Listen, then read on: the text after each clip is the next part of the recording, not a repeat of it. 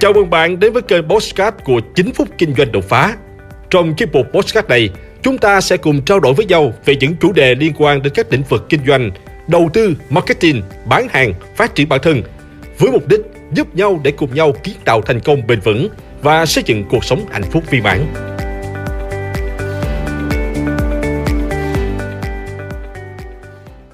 Bí quyết tiết kiệm hàng triệu đồng khi sắm Tết 2022 Tết này bánh chưng có thịt không? Là câu hỏi vui mà gặp nhau chúng ta thường hỏi. Nói là hỏi vui, nhưng đó cũng phản ánh một thực tế là cuộc sống của chúng ta năm 2021 vừa qua rất khó khăn. Diễn biến dịch phức tạp, chúng ta phải ở nhà giãn cách hàng tháng trời nên vấn đề là mua sắm trong các ngày Tết sẽ là mối lo ngại cho những người eo hẹp về tài chính. Theo tục lệ của Việt Nam thì ngày Tết là ngày mà đại gia đình sẽ xung vầy. Vì với những người đi làm ăn xa, đây là dịp để họ về đoàn viên với gia đình, thăm hỏi họ hàng làng sớm, Bên cạnh đó thì Tết còn là dịp để mọi người bày tỏ tình cảm bằng những món quà ý nghĩa, ngụ ý là chúc một năm mới bình an, mạnh khỏe và đủ đầy. Không chỉ dành cho bố mẹ, họ hàng thân thuộc, những người làm ăn cần phải chuẩn bị quà cho khách hàng, đối tác, ship, nhân viên, bạn bè. Cũng vì lẽ đó mà Tết là dịp mà chúng ta phải tiêu tiền nhiều nhất trong năm. Đây là lý do khiến nhiều người lo lắng mỗi dịp Tết đến xuân về. Vậy làm thế nào để có thể đón một cái Tết ấm áp đủ đầy nhưng vẫn tiết kiệm?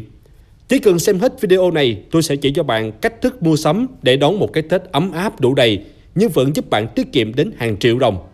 Bây giờ chúng ta cùng bắt đầu cây nhé. Thứ nhất, lên danh sách những thứ bạn cần sắm cho gia đình của mình. Tôi nhấn mạnh, chỉ sắm cho gia đình của bạn thôi nhé. Trước tiên, hãy liệt kê ra những thứ cần thiết bạn cần phải sắm trong dịp Tết này. Ghi hết tất cả ra, càng chi tiết càng tốt. Sau khi liệt kê xong, hãy cẩn thận xem lại thật kỹ bản danh sách này để chắc chắn bạn không bỏ sót những món quan trọng. Tiếp theo, lọc ra danh sách mua sắm cuối cùng.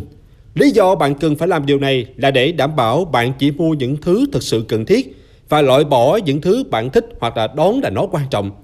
Trong lúc xem xét, hãy đặt cho mình những câu hỏi sau để đảm bảo bạn đang lọc đúng danh sách. Món đồ này cần thiết để dùng vào việc gì? Bạn mua vì nó quan trọng, cần thiết hay mua chỉ vì thích? Nếu không mua thì có chết không? Có ảnh hưởng gì nghiêm trọng không?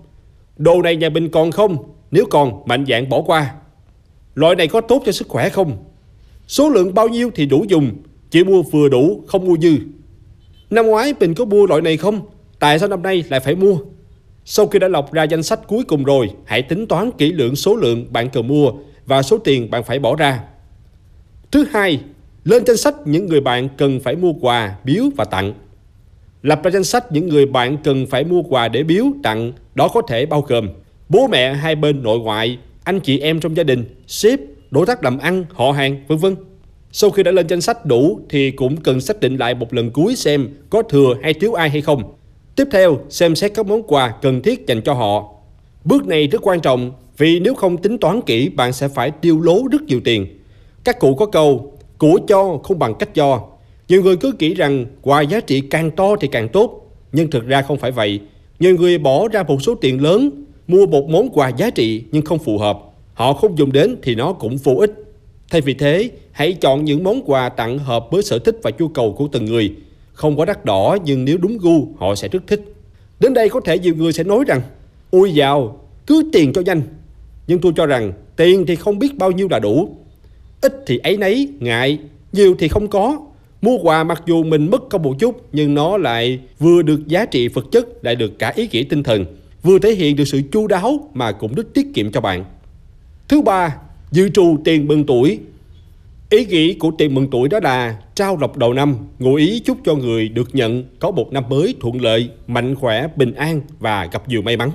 Vì vậy không chú trọng đến số tiền là bao nhiêu, vì người nhận hay là người cho đều hiểu rằng đó là lộc đầu năm. Những ngày nay thì mừng tuổi trở nên sôi thịt hơn và không còn tế dị như tính nguyên bản vốn có của nó. Thay vì nghĩ lời chúc may mắn, nhiều người đau đầu để nghĩ mừng bao nhiêu tiền thì phù hợp. Nếu cứ mãi chạy theo những điều này sẽ rất mệt mỏi. Thay vì thế chúng ta phải dần dần quay trở lại với ý nghĩ vốn có của phong tục lì xì đầu năm. Thứ tư, dự kiến phương tiện, chi phí đi lại.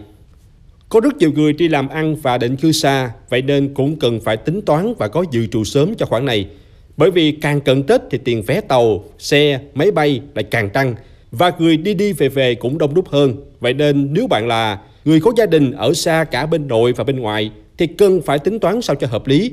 Thay vì đi đi về về cả hai bên thì tôi xin đề xuất mỗi năm ăn Tết một nhà. Điều này giúp cho bạn có thể đón một cái Tết trọn vẹn cùng gia đình, vừa giúp bạn tiết kiệm chi phí đi lại và đảm bảo sức khỏe trong những ngày Tết. Và nếu bạn chưa có gia đình, nên có kế hoạch đặt vé xe hoặc là vé tàu hoặc là máy bay sớm để đón được những dịp khuyến mãi. Điều này giúp bạn giảm bớt được một phần chi phí. Bên cạnh đó, nếu công việc không quá bận rộn, được nghỉ sớm thì bạn cũng nên về quê sớm. Về sớm thì tiền vé vừa rẻ và đi lại cũng thuận lợi hơn rất nhiều, tránh được cảnh nhồi nhét chật chội. Trong những ngày Tết, nếu có phương tiện cá nhân mà không phải đi đâu xa để tiết kiệm chi phí, thì đi xe máy là tốt nhất. Taxi mặc dù rất tiện nhưng tiền bỏ ra cũng rất chát đúng không?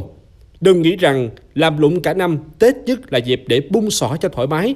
Tôi đồng ý với bạn điều này nếu bạn dư giả về tài chính và tiền bạc không là vấn đề. Nhưng nếu bạn không dư giả có chút đỉnh tiền tích góp cả năm mà nướng hết vào Tết thì ra năm là cả một thách thức lớn. Vì vậy hãy cân nhắc thật kỹ và lên phương án chuẩn bị thật tốt để chúng ta có thể vui vẻ đón một cái Tết ấm cúng, không phải lo lắng và cân não quá nhiều. Đó là những cách vô cùng đơn giản, ai cũng có thể làm được nhưng rất ít người áp dụng. Tôi hy vọng là bạn có thể áp dụng những cách thức này để việc tiêu xài ngày Tết trở nên nhẹ nhàng hơn. Chúc bạn đón một năm mới vui vẻ, hạnh phúc, ấm no và dư giả.